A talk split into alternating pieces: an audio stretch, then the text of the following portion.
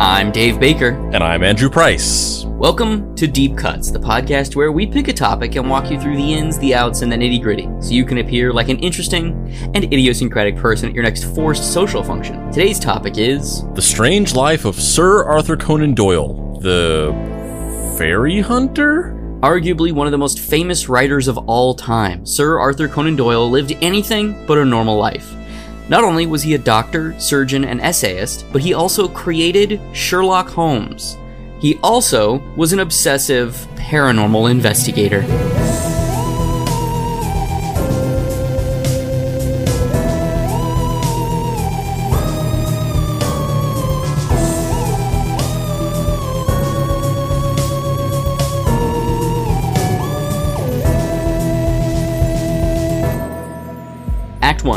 You think he wore one of those double billed hats when he sat down to write? How dare you, Dave? The the deer hunter hat wasn't introduced into the lore until the 1939 Basil Rathbone films. They were never in the novels or the short stories. Sir Arthur Conan Doyle is a beloved writer.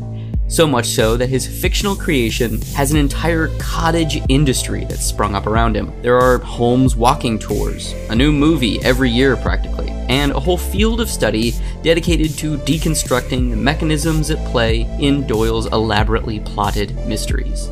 However, the truly fascinating aspect of Doyle is the man behind the writing, the bizarre and broken person, the frail, lost little boy looking for answers in the most unusual places.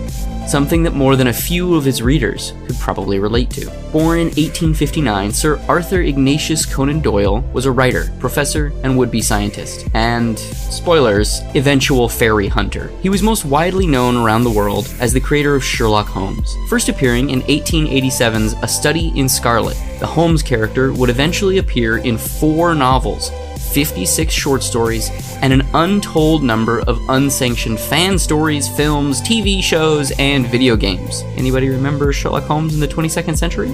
As a poor child growing up, Conan Doyle was sent to England from his native Scotland by a pair of wealthy uncles.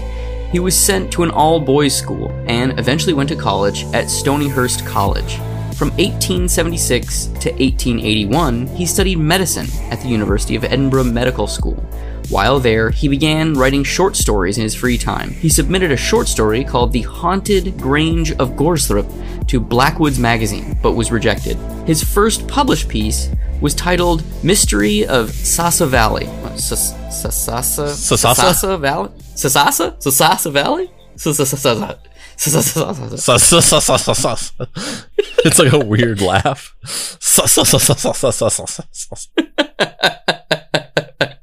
You think that's how Arthur Conan Doyle actually laughed in real life? By Jove, good boy! I've just had the funniest idea for a laugh about. His first published piece was titled Mystery of Valley, set in South Africa and printed in Chambers' Edinburgh Journal in September of 1879. After graduating with a bachelor's of medicine and a master's in surgery, he served as a sh- he served as a ship's surgeon on the SS. Mo- he served as a ship surgeon. He served as a ship surgeon. He served as a ship surgeon. He served as a ship surgeon. He serves as a sh- surgeon. He serves as a surgeon. He, he served as a ship's surgeon on the SS Mayumba. that's, that's hard to say, man. He serves as a ship surgeon. I've literally. It's me, Woodrow Wilson. Do you want to serve as a ship surgeon with a couple of long breads? I don't think I've ever consumed an alcoholic beverage, and I think I've seen you consume an alcoholic beverage maybe once. And I love that he served as a ship's surgeon, just turned both of us into alcoholics. he served a sip. He served as a ship's surgeon on the SS Mayumba in 1881. This is pretty crazy to me. Like, I didn't, I knew that he had some sort of scientific background, but I didn't know that he was like a full on straight up doctor. Did you? I don't. I, yeah, I did in general. I knew that he. I knew that he was a doctor, but yeah, I, I didn't know this. I didn't know that he was a surgeon on it. I didn't know he served as a ship surgeon. I knew he was a doctor though, but yeah, I didn't know that he was like fucking cutting out people's appendixes on a ship. on the USS Mayumba in 1881. Yeah, I'm. I, it, it makes a lot of sense though. But isn't that just isn't that just like how you what you the rite of passage or the pipeline that you had to go through to be like a an author in the 1800s? People just hadn't figured out yet that you could just make up stuff. So everybody just had to be like, "Oh, I uh I serve Her Majesty's Royal Navy in my adventures. I've fought many a rapscallion, and so I've just written a book that's loosely based on my life where it's essentially me, but like in all the parts where I didn't do cool stuff, I just made myself do cool stuff. I mean, that's what Melville did, right? Yeah, or fucking Fleming or any of these guys. I mean, Fleming is way later though, right? Doctor No comes out in 58. Yeah.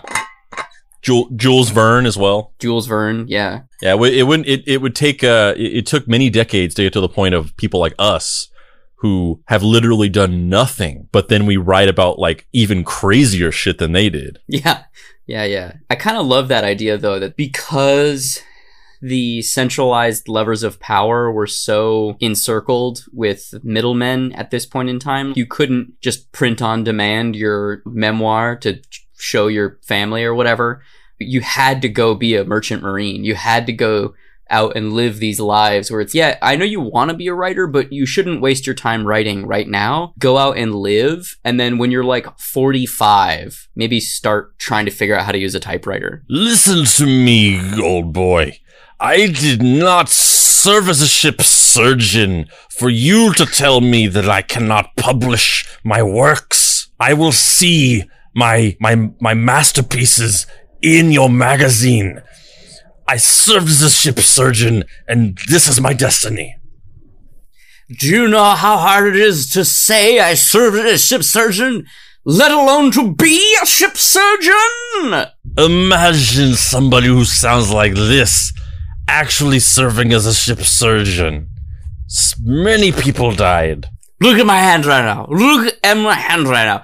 It's not even, it's not even quaking because I served as a ship surgeon. You see this? I served as a ship surgeon, which is how you could tell my hand isn't moving at all right now. A scalpel in this hand has the poetry of a gentle lover.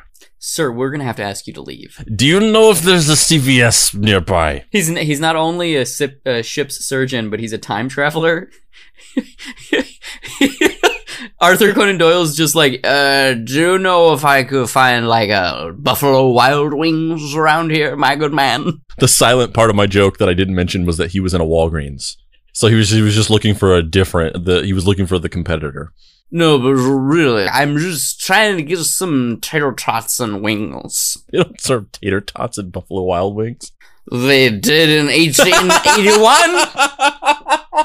It was even funnier because I as soon as I said it, I knew you were gonna say that. It was like one of those jokes where it's even funnier because you anticipate it.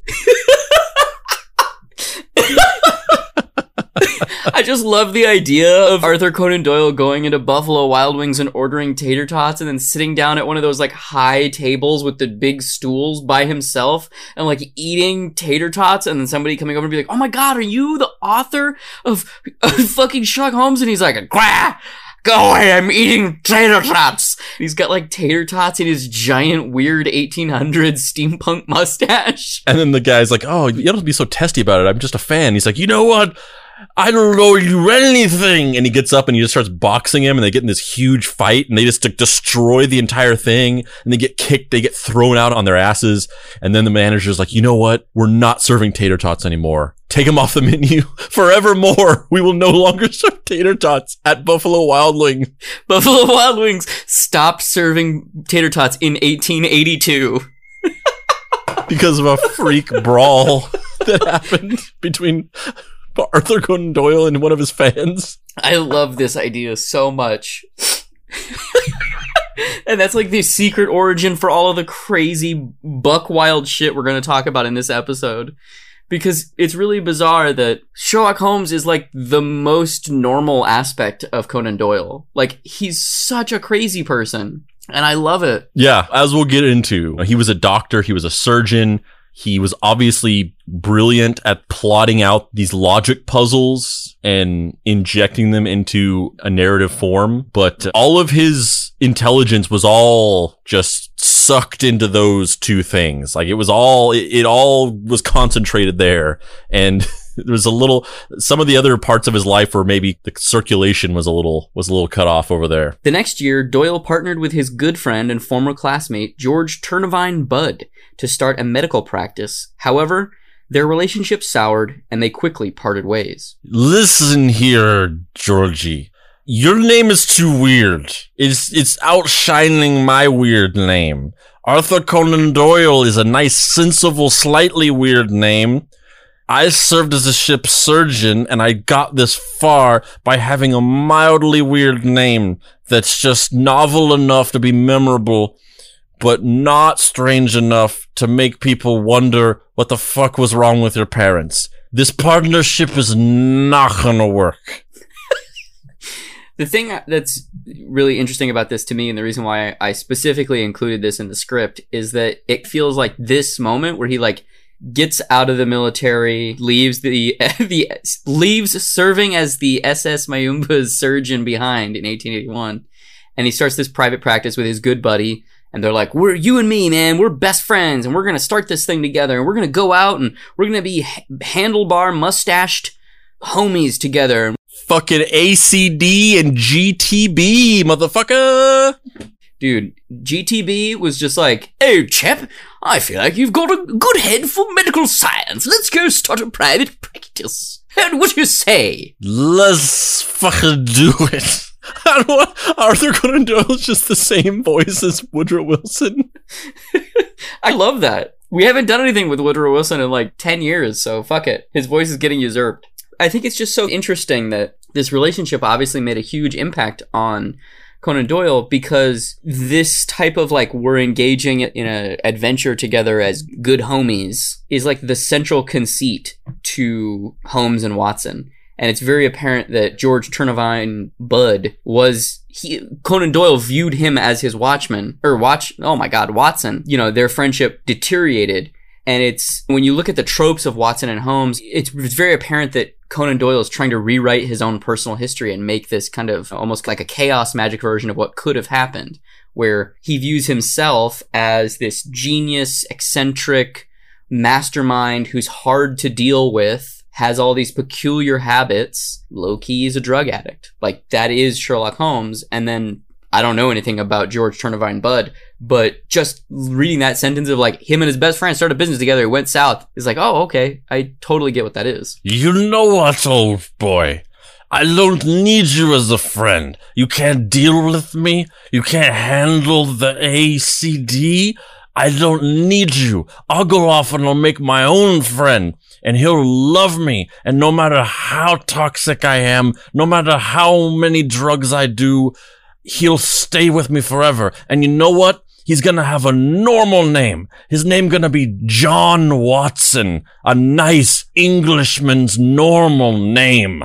I'm the only one that gets a weird name. Yeah, I, I honestly, like, I'm feeling that. His middle name is Ignatius for fuck's sake. For fuck's sake. Yeah, I think that I think it's totally. I'm a huge Sherlock Holmes fan, and I've never made this connection. But I think you've totally hit on something here. Like it seems very one to one to me. Let me see if I can find a photo of George Turnavine Budd. How crazy would it be if he just looks like John Watson? Or if he just looks like you? he's the next. He's. Oh my god! Oh my god! Is this actually a photo of him? No, it's not. No. Yes. Wait. I'm, dear listener, I cannot see what Dave is looking at, so I'm like, as in suspense. No, no, no. This is a photo of what is happening right now. Oh my god! You need to look up. Look up what he looks like. Look up what George Turnavine Budd looks like. I don't understand what the range of emotions were just then. He is a rather intense looking motherfucker. The illness of Dr. George Turnavine Budd. L- what does that guy look like? What does that guy look like? This mutton chop motherfucker here? Yeah, dude. George Turnavine Budd looks like bow hunting on the side, fucking tea time in the middle. So uh, he's a white man, long angular nose. In this photo, he's wearing some sort of fedora hat, a button up jacket, and he has mutton chops that are they're not necessarily mutton chops more as more as hair face cape. No, G- George Turnavine Budd looks like you hit the randomize button on the character creation screen. yeah.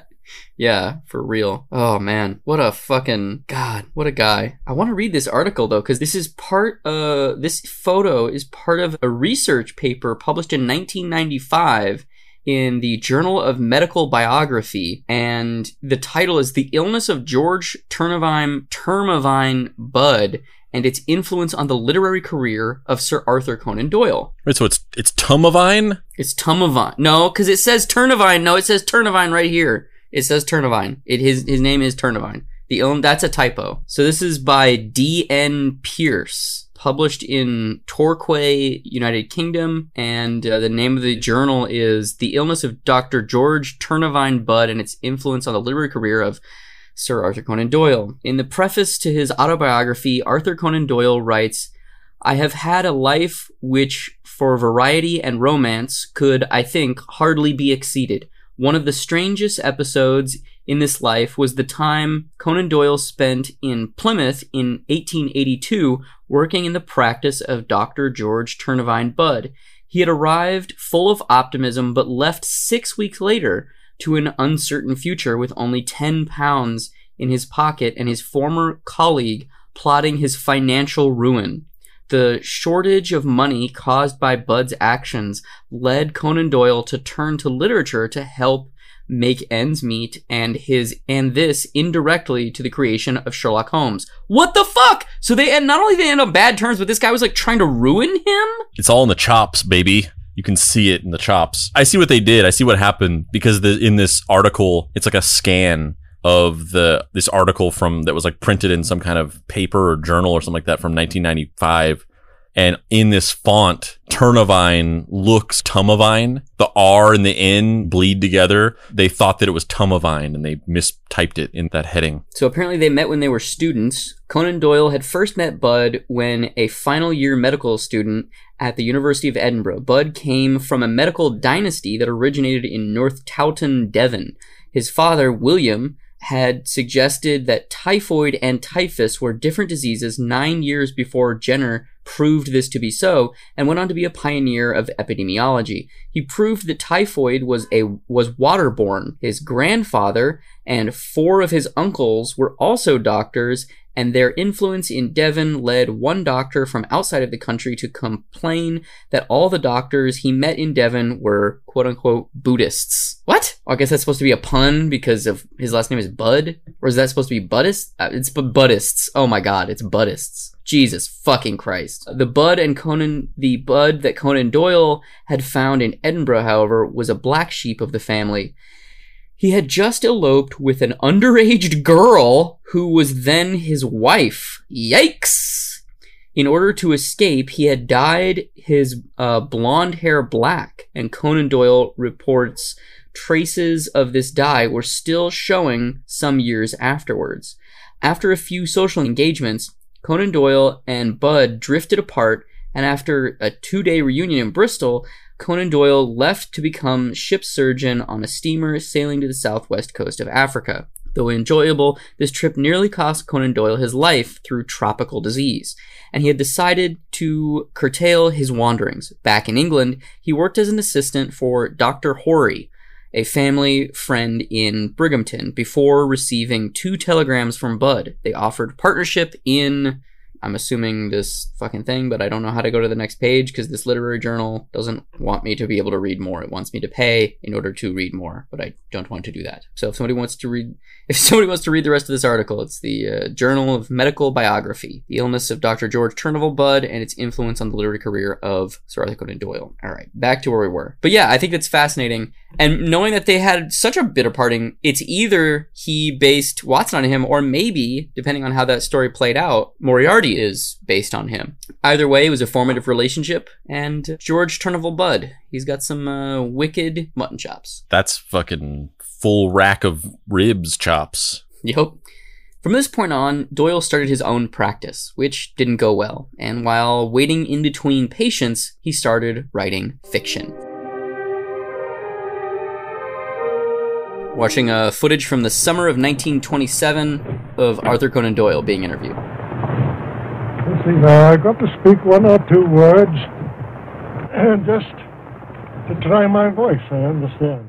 He sounds just like the impression we've been doing so far. One of them is how I ever came to write the Sherlock Holmes stories, and the other is about how I came to have psychic experiences and to take so much interest in that question. Well, first of all, about the Sherlock Holmes stories, it came about in this way. I was quite a, a young doctor at the time. I'd had, of course, a scientific training, and uh, I used occasionally to read detective stories. It always annoyed me how in the old-fashioned detective story, the detective always seemed to get at his results either by some sort of lucky chance or a fluke, or else it was quite unexplained how he got there. He got there, but he never gave an explanation how. Well, that didn't seem to me quite playing the game. It seemed to me that he's bound to give his reasons why he came to his conclusions. Well, once I began to think about this, I began to think of turning scientific methods, as it were, onto the work of detection. And I used, as a student, uh, to have an old professor, his name was Bell, who was extraordinarily quick at deductive work. He would look at the patient, he would hardly allow the patient to open his mouth, but he would make his diagnosis of the disease and also very often of the patient's nationality and occupation and other points entirely by his power of observation. So naturally, I thought to myself, well, if a scientific man like Bell was to come into the detective business, he wouldn't do these things by chance. He'd get the thing by building it up scientifically. So, having once conceived that line of thought, uh, you can well imagine that I had, as it were, a new idea of the detective and one which it interested me to work out. I thought of a hundred little dodges, as you may say, a hundred little touches by which he could build up his conclusions, and then I began to write stories on those lines. At first, I think they attracted a little, very little attention, but after a time, when I began the short adventures, one after the other, coming out month after month in the Strand magazine, uh, people began to recognize that it was different to the old detective, that there was something there uh, which was new. They began to buy the magazine, and uh, it uh, prospered, and so I may say did I. We both came along together, and uh, from that time, Sherlock Holmes fairly took root.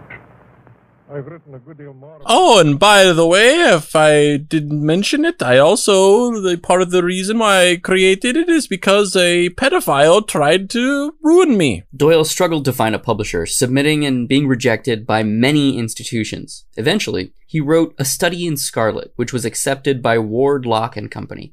They paid him 25 pounds, or roughly the equivalent of $3,000 today.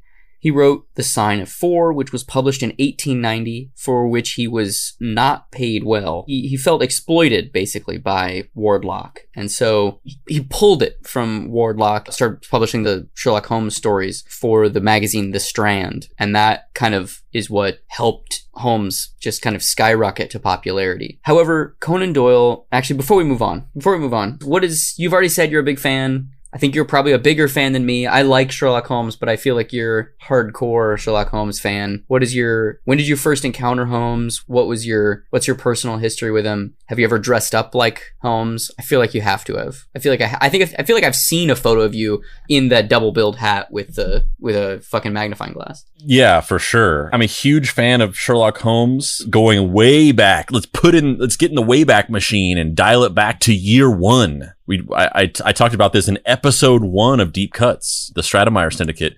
But I got huge into mystery, mystery novels and stories whenever I was younger. It was a combination of hard boiled detective stories like Dashiell Hammett and Raymond Chandler and also who done it mystery stuff like Sue Grafton, the ABC murders and Agatha Christie and some of those other stories like that. And uh, the big one was Sherlock Holmes. I read, I just, I was, I just started, I had always been aware of Sherlock Holmes and I started reading the stories around that time. I don't really remember like where I would have got them. I'm assuming the library. I, I, that's just got to be the place where I got these collections of Sherlock Holmes stories and read them. And then I started watching those Basil Rathbone Sherlock Holmes movies as well. And I definitely put, took two baseball caps and put them on my head front and back many times. I, I absolutely did that too, 100%. To form the deer hunter cap, which as I joked about earlier, was never actually in a Sherlock Holmes story. It was it was purely an affectation of the Basil Rathbone version of Sherlock Holmes. There's tons of great Sherlock Holmes stories. We're gonna allude to it later, but the Bound, the Hound of Baskervilles is a great one.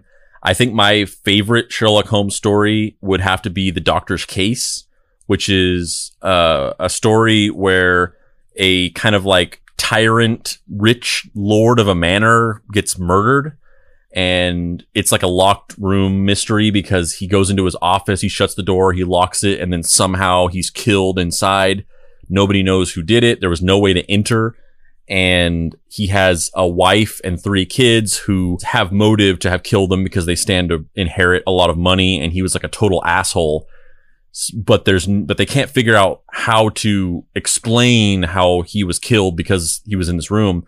And then ultimately they discover that there's this bookshelf and one of the sons is a painter and he has painted a photorealistic ver- version of what the bookshelf looks like when it's empty. And so he went into his office, he hid in this bookshelf and behind this painting that made it look like the bookshelf was empty because it was so photorealistic. And then whenever he shut and locked the door, he got moved the painting, came out and killed him. And I like the story a lot because of just, it's just one of the more particularly ingenious mystery solvings of any of the Sherlock Holmes stories. But I also like the way it resolves, where basically like Sherlock Holmes and Watson figure out what happened, but then they basically assess the situation and they realize that the guy was just a total piece of shit. He was abusive and just a tyrant. And they basically killed him out of self defense because he was just beating the shit out of them every day and Sherlock and Watson decide to just not say anything and they decide to pretend like they can't solve the mystery, which I just think is such a cool ending that Sherlock overcomes his ego to pretend like he failed in order to save these innocent people from going to prison who did kill this guy, but they had good reason to do it. I remember one, uh, it's been forever since I've read them. I got really into them in like junior high, and I think I've only read a couple of the ones that are actually written by Conan Doyle, but I read a bunch of abridged versions of them. And there was, I remember one about a group of Roma who have like a snake charmer, and I don't remember anything that happens in it other than there's a snake that's trained to kill people or something. And I remember thinking that was really cool when I was 13 or 12 or whatever. And I was like, whoa, trained snake, cool. It was all trained, sn- trained snakes and Freddy Krueger for you in that mind. yeah, yeah, pretty much. Yeah, yeah. Holmes began to skyrocket in popularity after being published in The Strand. However, Conan Doyle was not enjoying his success. He wrote to his mother in November of 1891, I think of slaying Holmes and winding him up for good and all. He takes my mind from better things. What better thing were you fucking thinking about, Arthur Conan Doyle? We're gonna get there. In an attempt to discourage publishers from wanting more Holmes stories, Conan Doyle raised the price to unreasonable levels. However, he discovered the character was so popular that he could charge almost literally whatever he wanted. He quickly became one of the highest paid writers of his day. In December of 1893, he had Professor Moriarty kill Holmes in a story called The Final Problem. For research for this, I was listening to a podcast about the history of Holmes and and actually part of it was about the history of Holmes and part of it was about the fan fervent desire for Holmes and John Watson to be a gay couple in the new BBC series. And it's fascinating, really interesting story. But they called that story not the final problem, but the final solution. And I was like, ah. For some reason, I knew that was where it was going. I was like, uh, guys. No. That is not. And normally, this podcast is extremely well researched. It's a really fun explainer podcast called. I also love the other great Sherlock Holmes story, The Hounds of the Gestapo. Yeah. Oh, it's called Decoder Ring. That's a really good. It's a really good explainer podcast as well. Decoder Ring. Public outcry was instant and incessant. The day the story was published, workers left their jobs, parading through the streets. People wore black armbands for a week afterwards. A torrential downpour of mail was sent to both the publisher and Doyle himself, pleading for Holmes to not be dead. But Doyle swore that Holmes had in fact met his demise at the bottom of Reichenbach Falls. Bring that energy to something actually important for our world, people. Yep. However, time heals all wounds. And in short, eight years later, in 1901, Conan Doyle published the novel The Hound of the Baskervilles. Not only did it revive Holmes, but it is widely considered one of the best Holmes stories ever, having been adapted countless times to both stage and screen. Holmes and Watson would become enduring, iconic characters in the mystery world. People love them, they obsess over them. Some convince themselves that there's secretly a gay relationship between Holmes and Watson, or that Holmes is in fact a real person. However, none of this really mattered that much to Arthur Conan Doyle. He was more concerned with fairies.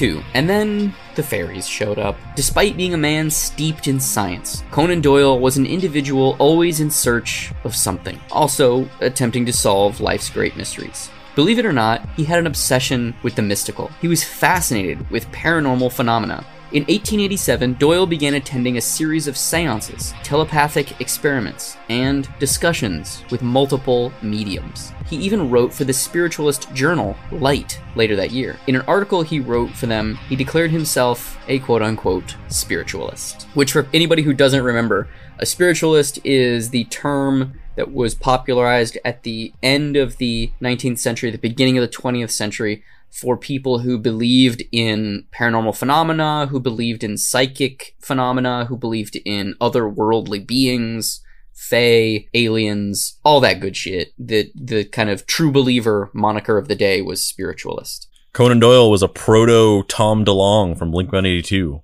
He was like, you know what? I had a great run cranking out these bangers, defining people's childhoods, but I don't give a fuck about it. I want to chase these fairies.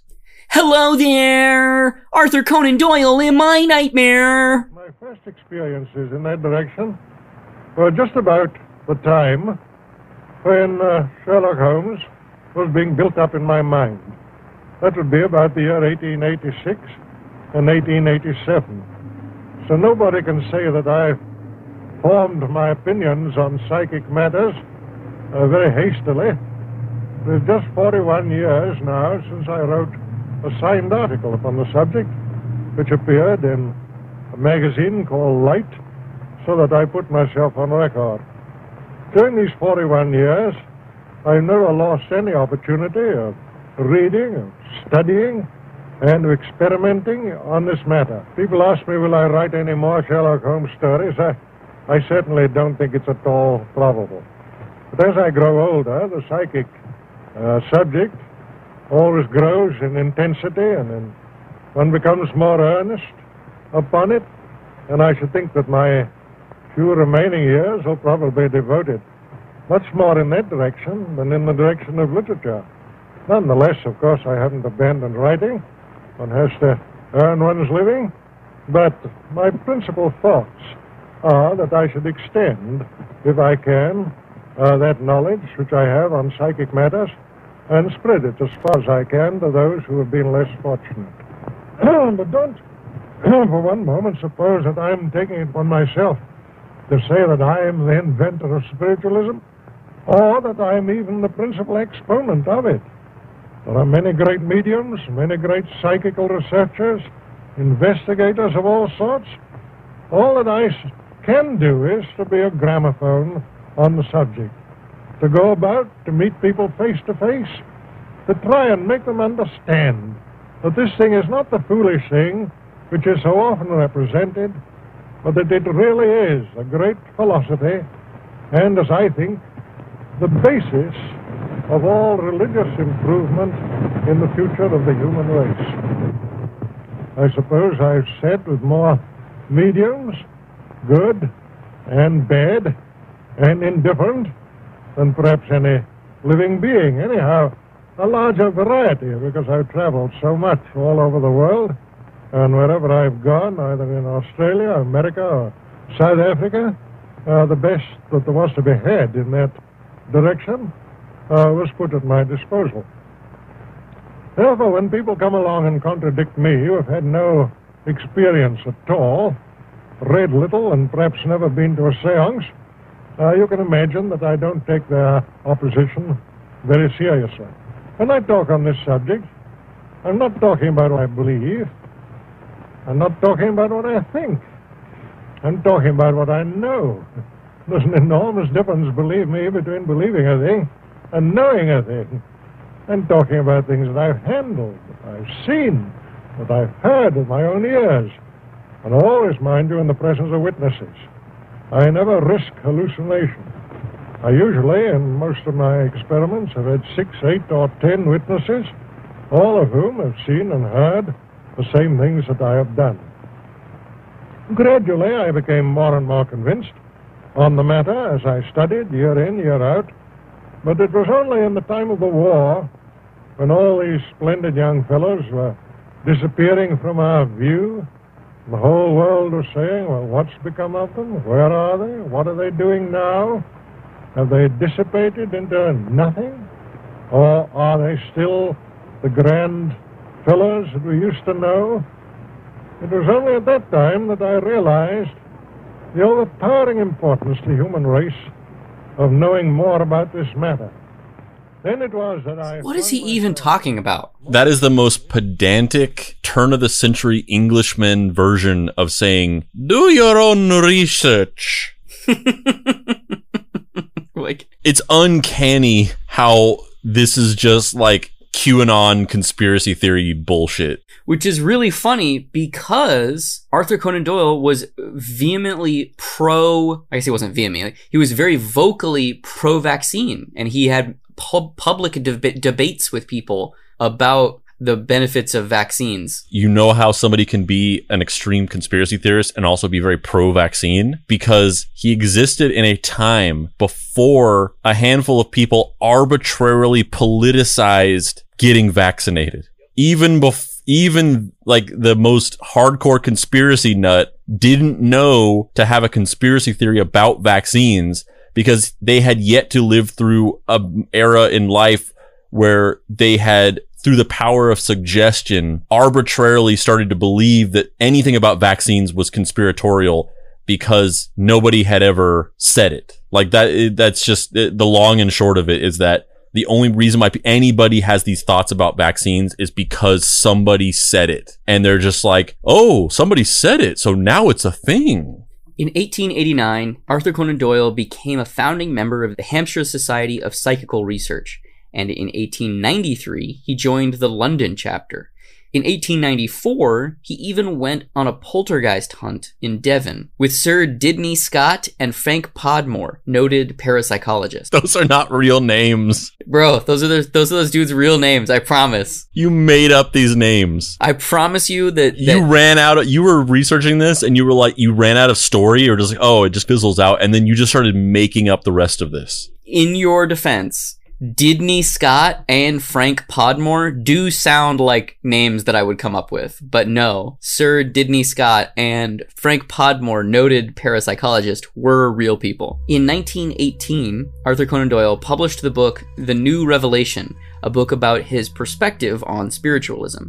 Some of Doyle's scholars have suggested that this turn towards spiritualism was prompted by the death of his son, Kingsley. However, he began presenting himself publicly as a spiritualist in 1916. Kingsley died on the 28th of October, 1918, from pneumonia contracted during his convalescence after being seriously wounded in the 1916 Battle of Somme. Eric Clapton wrote a song. Arthur Conan Doyle wrote a Bible on psychics. Now I'm trying to think of the lyrics of that song. What are the if I saw your Would I know your name if I saw you in heaven?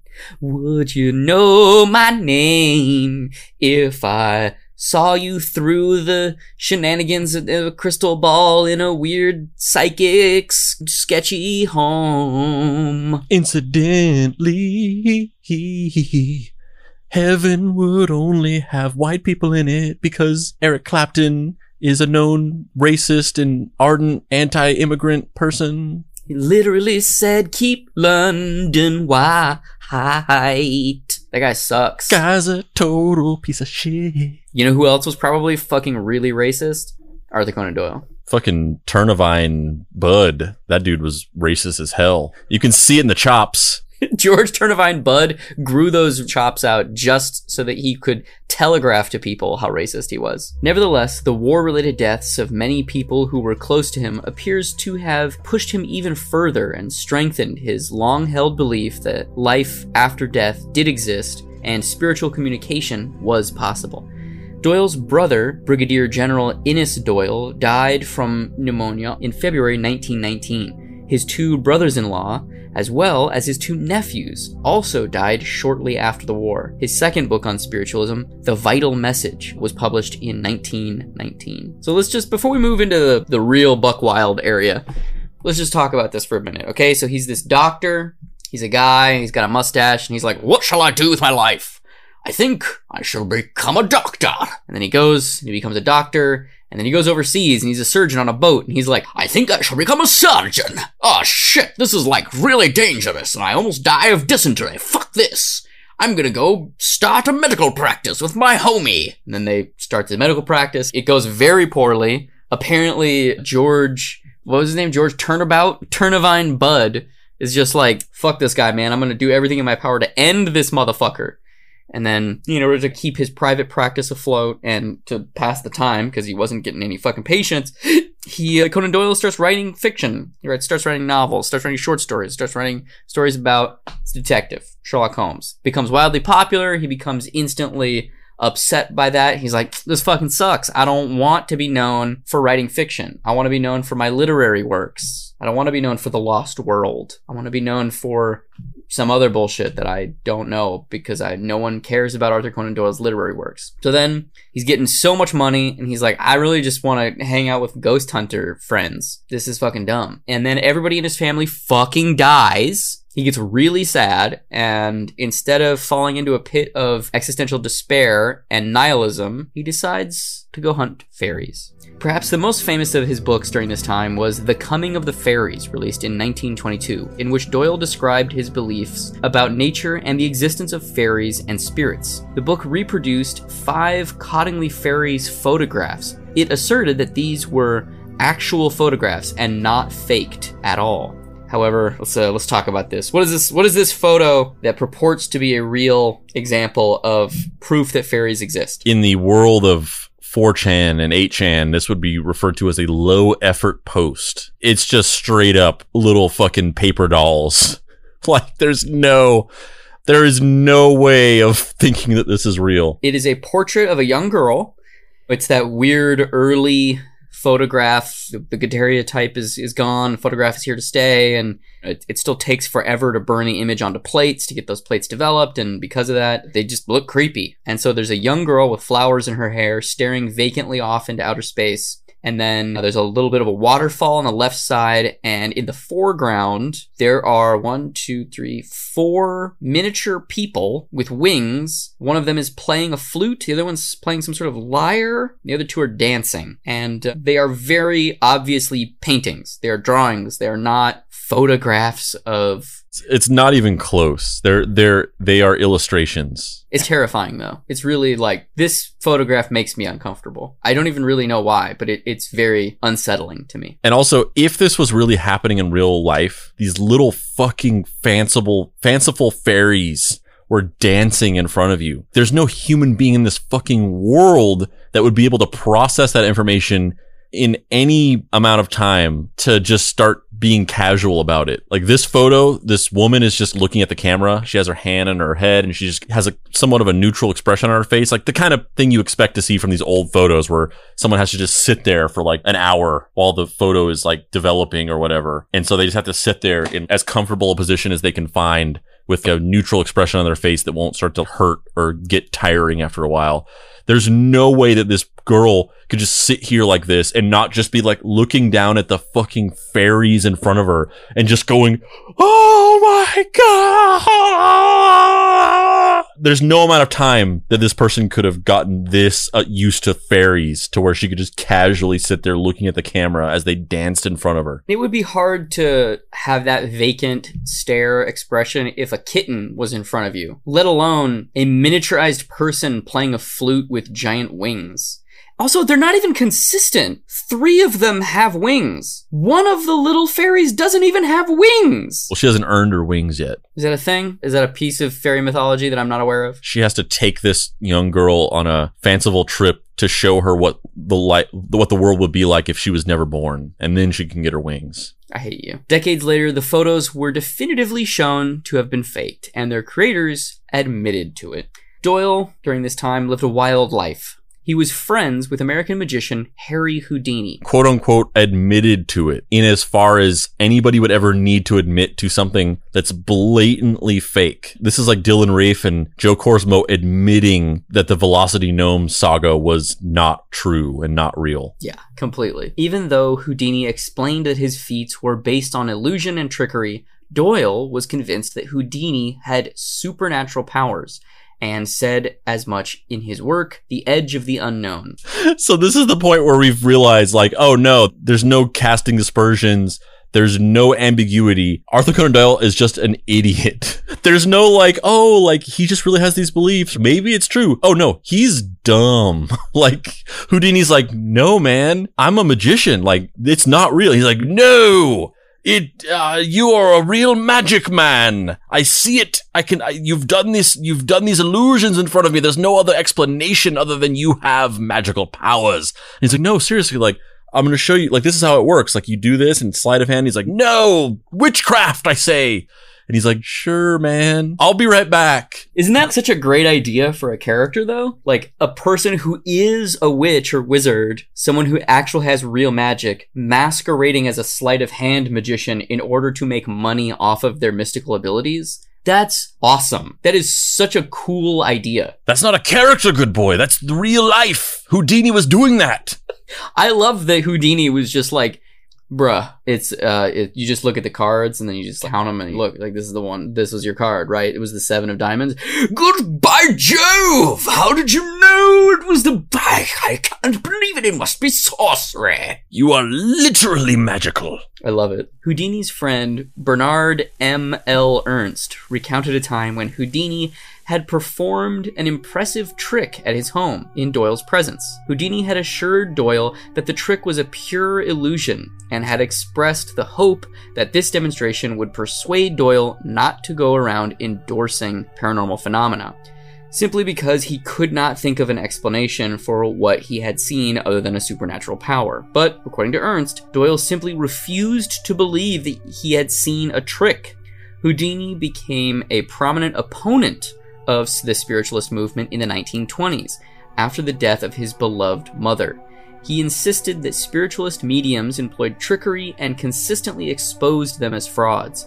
These difficulties between Houdini and Doyle eventually led to a bitter public falling out between the two of them. And as if that's not enough, Richard Milner, an American historian of science, presented a case that Doyle may have been the perpetrator of Piltdown Man. Andrew, are you familiar with Piltdown Man? Oh, this is like my, one of my favorite things. I'm going to read this and then we're going to talk about it. I love Piltdown Man.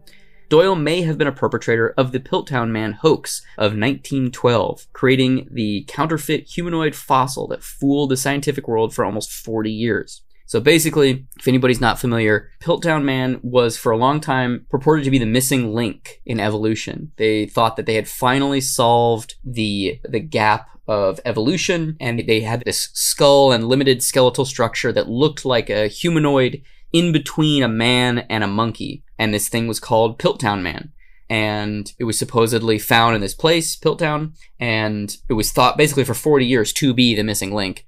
And then eventually they figured out that somebody went to an animal graveyard and dug up a bunch of animal parts and made a skeleton and then passed it off as the missing link.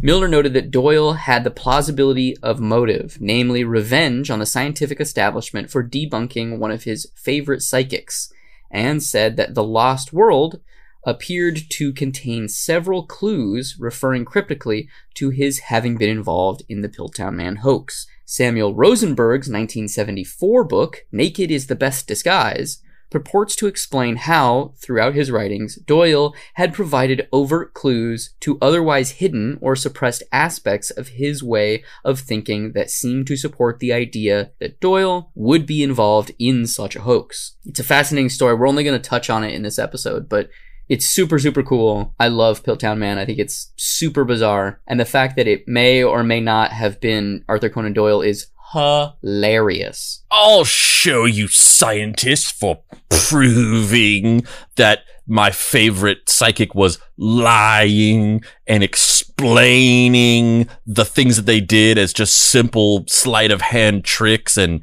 confidence man tactics and leading strategies.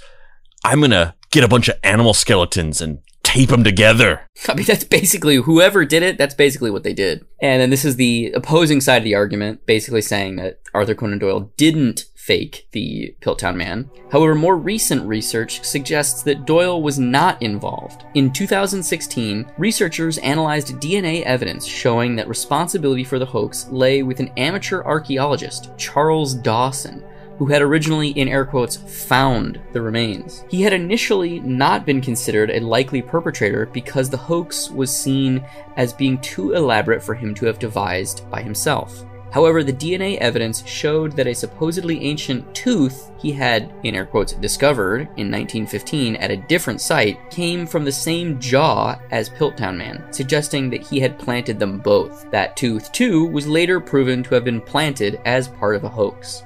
Dr. Charles Stringer, an anthropologist from the Natural History Museum, was quoted as saying Conan Doyle was known to play golf at the Piltdown site and had even given Dawson a lift in his car to the area. But he was a public man and a very busy man, and it is very unlikely that he would have had time to create this elaborate hoax. So, there are some coincidences, but I think that they are just coincidences. When you look at the fossil evidence, you can only associate Dawson with all of these findings. And Dawson was known to be personally ambitious. He wanted a professional recognition. He wanted to be a member of the Royal Society, and he was after an MBE he wanted people to stop seeing him as an amateur. But isn't that exactly what the mastermind would want you to believe in a Sherlock Holmes mystery? Yes. Wouldn't he wouldn't the exact thing be to pin the entire thing on some person and set him up as having the motive and plant all the evidence and engineer the entire situation to point directly to somebody else? Yes, maybe it's Conan Doyle. But so far, let's just recap this for a minute. So Conan Doyle, Sherlock Holmes, blah blah blah blah blah, writes some spiritualist novels. He's got an interest in the paranormal. Everybody he fucking knows dies. His mind goes off the deep end, and then he's like, "Fairies are real. I know they are real." And also my good pal, Harry Houdini. He's definitely a wizard. Look at these pictures of these strinky dinks proof that fairies are real. Look at these adorable little children. They've got wings. I love referring to them as shrinky dinks. I love this. I love it so much. So basically, he kind of normally I think this is probably where we would like deconstruct it a little bit and talk about what we thought made him so interested in the paranormal. But I feel like it's almost a little bit simplistic. It's not like a really deep thing with him. Like it's he was so involved in science and probably the ego inside of him thought that he understood everything about how the natural world worked he was looking for that next mountain to climb. He hit the, he hit that Jim Carrey stage of the fucking Ma- Maslow's hierarchy of needs that we've referenced many times. I feel like at this point, every episode, I feel like there's of the bingo card of deep cuts things. It's like whenever one of us says kayfabe, whenever one of us says Mobius strip, whenever one of us says simulacrum, whenever I say something having to do with Jack Kirby or Steve Ditko, and probably Maslow's hierarchy of needs, or that guy's a piece of shit that gets said a lot too. Yeah, I don't know, man. I feel for some reason I feel empathy for Arthur Conan Doyle because I, I I know what that prison can be like, where you think you want something and then you get there and you're like, this is not at all what I thought it was going to be, and you just can't not be there. You know what I mean? Like it's you're it's a glass uh, a golden a gilded cage. This, this didn't fill the hole that I was desperately seeking to fill. Aliens. Aliens and shrinkadamps. that's uh that's the new chain restaurant we're gonna we're gonna open. Aliens. Welcome to Aliens and Trinkadamps. If you want, if you want a waiter, just flip that sign on your table that says it's, "Abduct me, please." And if you don't want us to come over, flip it to the other side where it says "Shrinkadamp me alone." I love the idea though that everything in there would be like themed. So it would be like, I'll have a, I'll have a fairy burger. Oh no, maybe the, maybe the way you order is like a medium. Like the medium comes over and just tries to guess what you want. Your ancestor orders for you. Your great grandfather is saying that you should get the spiritual realm bloomin' onion. Ironically, I think the only thing, you know, I think that there's something to be said for like too much success. There's a level of fame or notoriety or financial gain that is not healthy. And in a burgeoning, newly capitalist society of 1880s industrial revolution at its peak, England, Conan Doyle serves as a perfect example of that, right? You either fucking go to space and then come back and thank all of your employees for helping you to making it possible while they're all being subjected to like harsh working conditions driving for 12 hours straight, having to piss in bottles in order to fucking make their quotas, or you hold massive, like, fucking listening parties where you just play your unfinished music in a giant football stadium where you're wearing like a fucking leather mask over your face and having known rapists on stage with you, or you're just like, fairies! They're out there! you want to come over on Saturday? We're doing a fairy listening party where we all just sit in my courtyard and listen intently for the fae. I'm going to be showing you pictures of real fairies in Wimbledon Stadium. I'm going to have I'm going to have H. H. Holmes on stage with me. You know, I, and I the interesting thing about this too is how his legacy is not this at all. You, know, you and I are talking about it because we're into weird stuff, but most people, it's just like Arthur Conan Doyle. Yeah, he's the guy with the weird mustache and uh, Sherlock Holmes. Sherlock Holmes. I love Sherlock Holmes. It's one of those. It's one of those fucking hit you with a stinging right hook out of left field Wikipedia deep dives where you're reading, you're a teenager and you're reading the Wikipedia page of Arthur Conan Doyle and then there's just this section of it that's labeled belief in fairies. And you're just like, Yeah, almost literally. And it's funny too, the only person that this is harder on than Arthur Conan Doyle is his family, the ones that were still alive, like his son, his daughter. They, they, we're gonna we're about to watch a video in closing for this episode. Our dad was the turn of the century Alex Jones. Yeah, we're gonna we're gonna watch this video, which is an interview with Adrian Conan Doyle, where an English reporter goes to Conan Doyle's castle, where Adrian Conan Doyle currently lives. This I think it was in the seventies, late sixties, And there's an there's a room in Arthur Conan Doyle's castle that Adrian Conan Doyle has transformed into an exact recreation of Baker Street, which is so weird. And I feel like is the perfect end to this episode where it's just like the people in his inner circle did everything in their power to distract you from the fact that he spent the last 40 years of his life being like fairies! In the Vaud canton of Switzerland, a remote medieval castle once visited by emperors and popes. For some years now, it's been the home of an Englishman, Adrian Conan Doyle, son of Sir Arthur Conan Doyle, the creator of Sherlock Holmes and the world's best-selling author of all time after the Bible and Shakespeare. Adrian Conan Doyle driving a red sports car. Adrian Conan Doyle devotes his life to sustaining his father's memory and reputation. At the Shattered Conan Doyle Foundation, he has created the famous Sherlock Holmes room. This is the famous room. This is the famous room, 221B Baker Street. Little fog outside the window and so on. Now, the most important thing about this room is that everything is genuine.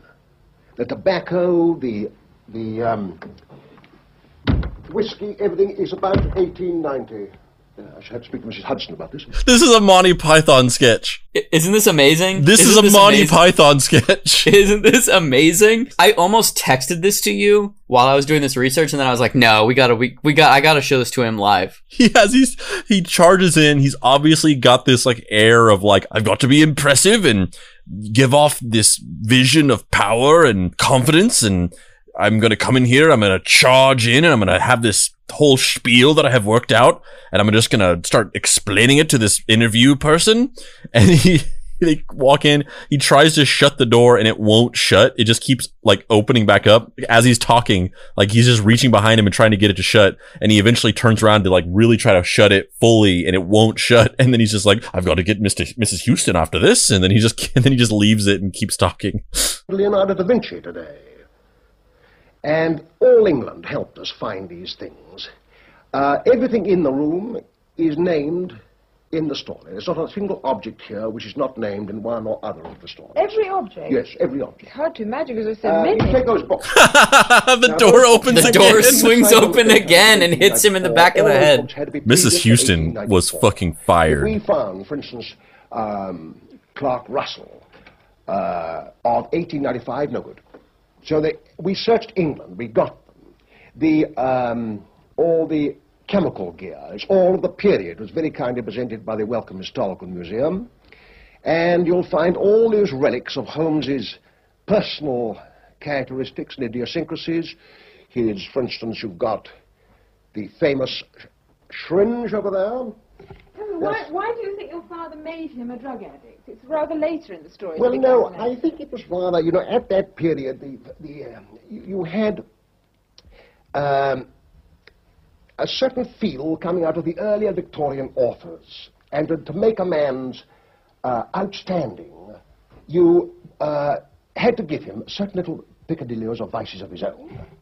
And I think you had it coming through Stendhal and, and through De Quincey and others like that, you see. And so he made him a drug addict. Now, uh, not exactly an addict, because he was always a master of the drug. Holmes was always a master of cocaine. Never was cocaine the master of Holmes. What the But fuck does medical that mean? profession comes to Sherlock Holmes, master of cocaine. Illinois this is the greatest thing I've ever heard. There's only one. He was always the master of I agree. I think he cocaine. was certainly he was cocaine, but he was never an addict. But th- this is what I'm talking about, though, about how it's just recontextualizing the legacy. This is a fucking. This is a Monty Python character. This is not a real guy. You made up this story and then you just found a Monty Python sketch out Of context. Course, in the coal scuttle, his tobacco in the Persian slipper. Uh, all these sticks, of course, connected either with the hound of the Baskervilles or with the um, with the poison belt. Other famous cases. Those are some of his uh, chemical formulae. Those, those are all the contemporary. Oh yes, everything here is contemporary. Every single thing. And even these books contain, these, the famous indexes actually do contain reports on crime cases. That's how much money he has. Is that he could he can make a whole room cosplay. Yeah, with like um, actual books that you never even open or look at that are full of like full actual reports on fictional cases. That's right. The microscope of the period, of course, low power microscope. These are blood samples. Obviously, Holmes has been taking uh, some experiments on blood. His boxing gloves, he's a great boxer, you remember? And then over here, you have other famous relics. By the way, I'm very sorry that they're both not here to greet you. They're out, but you see they were called away in the middle of their tea. Uh, those are rather nice, these little uh, lead balls here. They were actually taken out of the body of a murdered man. They're two bullets. Scotland Yard, they kindly gave them to Holmes. Just a pile of cocaine. This is not part of the room. Mrs. Hudson should have cleaned that up before this interview. Heavens above. How we could never get along without Holmes and Watson. Here's a gasogene, the famous gasogene. And uh, that's where Watson used to bring the, keep the brandy. I think it was in there. Because it was not, or it might have been in here. I think it was in here because the cork comes out more easily. He was always rushing, you remember, to give clients brandy on the slightest provocation. I love the, those bullets in the wall. Ah, the VR, Victoria famous. And that's the mark of the air gun slug. You remember in the uh, empty house, the adventure of the empty house, when that loathsome character, Sebastian Moran, tried to rob us of Holmes. But uh, it went through the, the shadow of Holmes's head, was really a plaster bust, and ended there. You're playing along very much with the myth of Sherlock Holmes, but in fact your father rather resented the fact that his reputation depended on Holmes rather than the rest of his writing, Well, reputation, no. I wouldn't put it that way. I would say that uh, he was fond of Holmes. The idea that he disliked Holmes is absolute nonsense. But uh, he took the view, and I entirely agree with that view, that Holmes obscured his finer writings. The White Company, Sir Nigel, the Gerard stories and so which have been in print, after all, for 80 years in the case of the White Company, never out of print, which, to my way of thinking, is a proof of immortality in a book of great literature.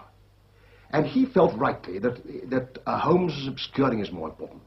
There's been a good deal of speculation as to who was the original for Sherlock Holmes. Was there a person on whom the character of Sherlock Holmes was based? The character, no. Um, the methods, yes.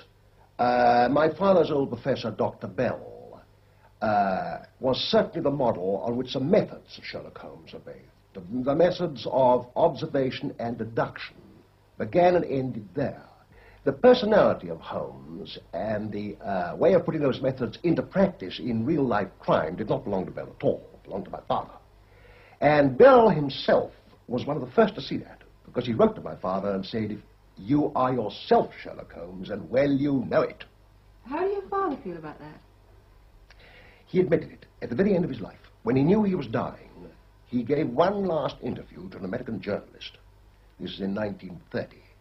And he said, I confess now that if anybody was Sherlock Holmes, it was myself. Of course, all the criminologists knew it right away. That's why the French uh, named, for instance, the uh, Sûreté uh, Police Laboratories at Lyon, the laboratory of Conan Doyle. They recognized at once, and they were continuously in correspondence with my father about many famous cases. Um, I have in my files an article, a leader from the Times, written about two years before my father. I'm having this really specific emotion that I'm having trouble articulating. But I'm thinking, I'm sitting here and watching this. We've sort of covered episodes that dealt with similar things of some kind of figure, and then they have this legacy, and then we see their kids becoming like the gatekeepers of the legacy or the curators of the legacy. We, we've discussed different instances of that and talked about how a lot of times the children of these famous and sort of controversial people where they'll kind of like airbrush over the more contro- the more controversial aspects of their parents' legacy because low key they're just trying to protect their own legacy and nobody wants to just admit that they are the lineage of somebody who's done terrible things or they want to continue making money off of the legacy of their parent and it's hard to monetize something whenever you openly admit that there's this massively controversial aspect of it. And, you know, I, I think that's less of a thing here. It's, there's not really any big part of Arthur Conan Doyle's legacy that was like problematic or like, oh, he wrote Sherlock Holmes, but he also had slaves. There's nothing like that necessarily. It's really just more like embarrassing. It's more of just like, yeah, he wrote Arthur Conan, uh, he wrote Sherlock Holmes, and also he just thought that fairies were real. That's just like a slightly humiliating thing that you just wouldn't want to admit as part of your father's legacy. There's an aspect of that here of just like, oh, this like super rich son of a famous author just trying to gloss over this. But there's also something here where there's something about, there's something that's so profoundly sad to me of building this shrine to your father's memory and legacy and just like existing in it and becoming like an expert on it to these insanely microscopic details and just like living in this house that is it's just a shrine to your dad's like ideas i don't know. There's just something very sad to me about that. It's almost heartwarming in a way but it's also just profoundly sad. Well, especially eh, later in this interview, he talks about how he basically took over writing the Holmes stories. So like he, I think he co-wrote three or four novels about Holmes, and then that guy got sick, and then Adrian and Conan Doyle just kept writing Sherlock Holmes novels, which is like you said, it's part of it is very sweet and very endearing, and oh, he's carrying on his father's work, and it's this act of devotion and love for his father. And another part of it's you don't have your own identity. You don't have your own things you want to do. You just want to keep writing Sherlock Holmes fan fiction. Like it's not even like Brian Herbert and like the the Dune sequel novels that he writes, where it's like Dune is such an expansive universe. There's like I could understand being around that and getting obsessed with it and wanting to play in that universe. But the universe of Sherlock Holmes is fairly myopic. It's two guys and then a case. And it's an intricately plotted mystery, obviously, which presents its own interesting problems to solve. But it's at a certain point, is there anything new to say with Sherlock Holmes? Or are you just saying the same things that your father said as a means of reminding people that your father exists, therefore validating your father's legacy, therefore increasing your own clout? I, I don't know. Yeah, I'm sure that there is some aspect of that in there, but the, just how slavishly like devoted to the intricate details of the world of Sherlock Holmes this is, and the fact that he's created this room in his house and it has all these fucking details that are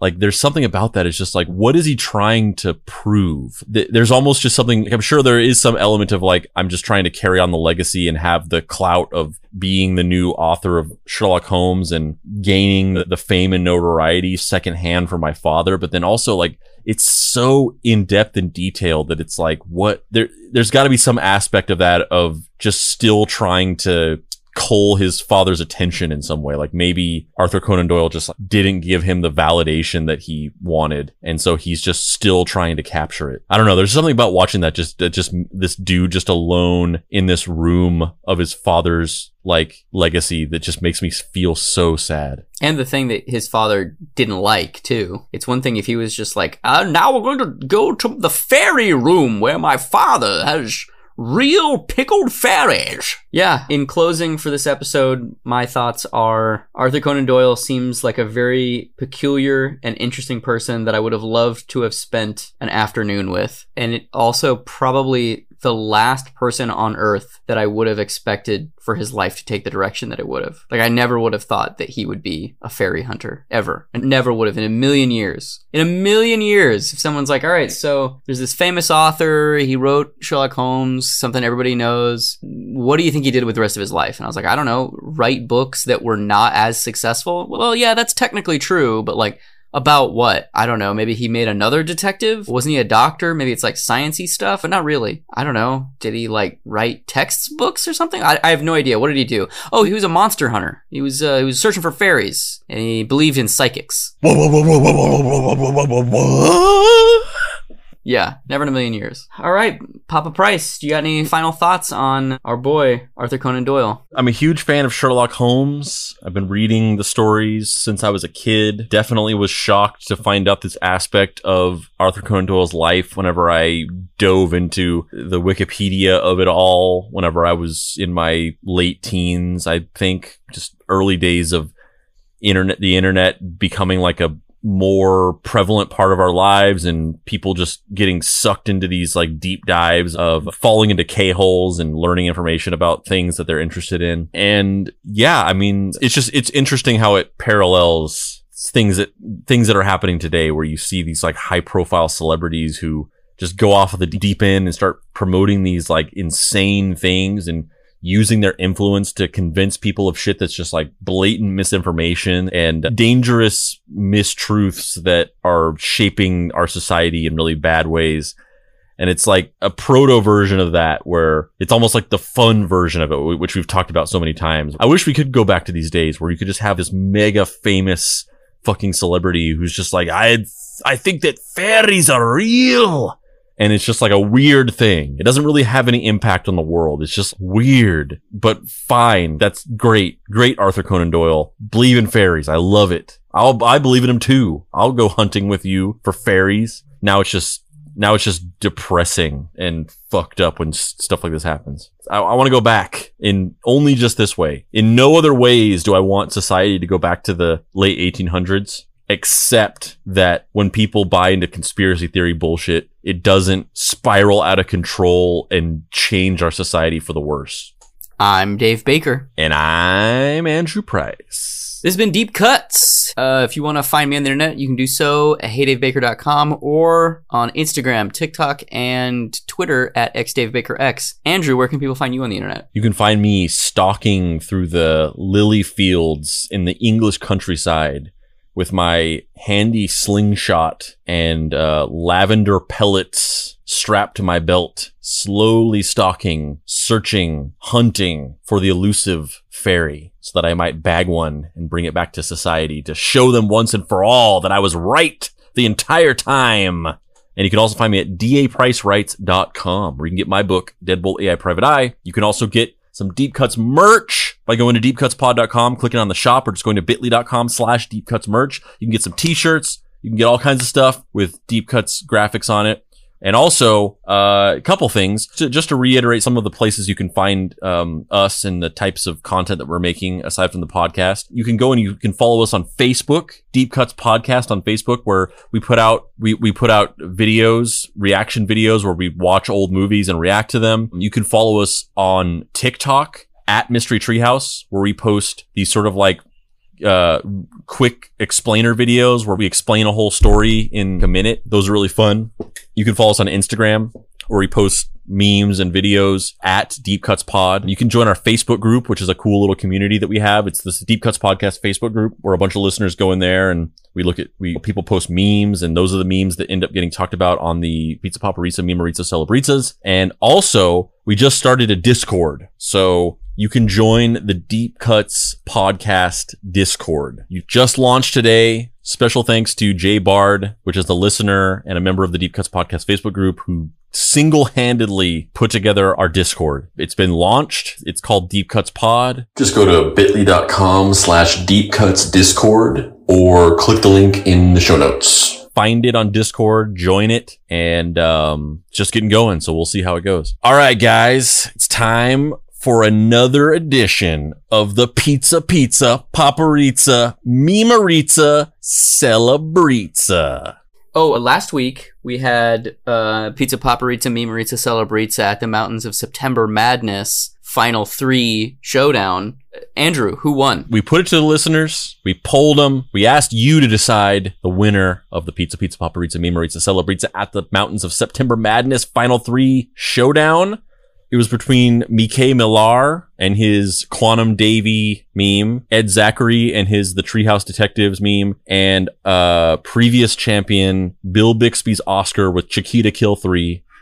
And the votes are in, the public has spoken, and the champion of last week's Pizza Pizza Paparizza Mimarizza Celebrizza at the Mountains of September Madness Final Three Showdown is Bill Bixby's Oscar with Chiquita Kill 3 in a blowout win. Yeah, in a blowout. Mike Miller did come in second, continuing his streak of perennially being runner up. But man, I was pulling for him. I didn't vote though. Did you vote? Did you vote in it? I, I purposely did not vote. I did no, I didn't vote. No. I was thinking of I voted in the another announcement we can make. We put another poll asking listeners if Pizza Pizza Paparizza Mimarizza Celebrizza had a three win limit or not. And I voted in that one for no, because I believe in a meritocracy where the best person wins. and I was in I was on the right side of history because uh, in a slight lead. The audience voted that we will not have a three-term limit on Pizza Pizza Paparizza Mimarizza Celebrizza champions,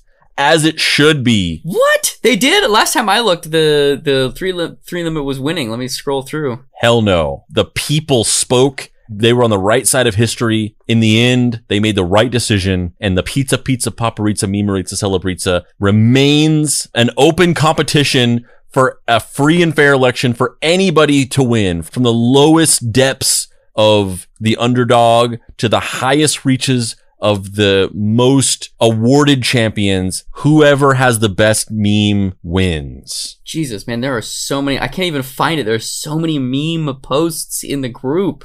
Yeah, th- yeah, this one's gonna be this one's gonna be crazy. This we have so much shit to cover. How many do we have to cover? How many is it? I it's I can't even count them. It's so many. It's so fucking many. I don't know how we're gonna do this. Oh my god, I'm getting tired just thinking about it. Hey, you fucking idiots. What are you what are you doing in here? I heard you do the little I'm Dave Baker thing. Like, isn't your shit over yet? Hilsmer, come on, man. We you, we do the same thing every week. You don't listen to the show. You don't know that the new format is now the Pizza Pizza Paparizza Mimarizza Celebrizza. Listen, I don't give a fuck about your fucking pizza bullshit or whatever. I don't even know what you just said. All I know is that at 9 p.m. sharp, I have to do my Hillsmer's pirate radio station broadcast. And you guys, you told me that I would have the studio open for my broadcast. You already promised. Andrew, what do you want to do? We're not getting through this in ten minutes. It's it's not gonna happen. Fuck. I guess we have to do Pizza Pizza Paparizza Mimarizza celebrita, Special Episode!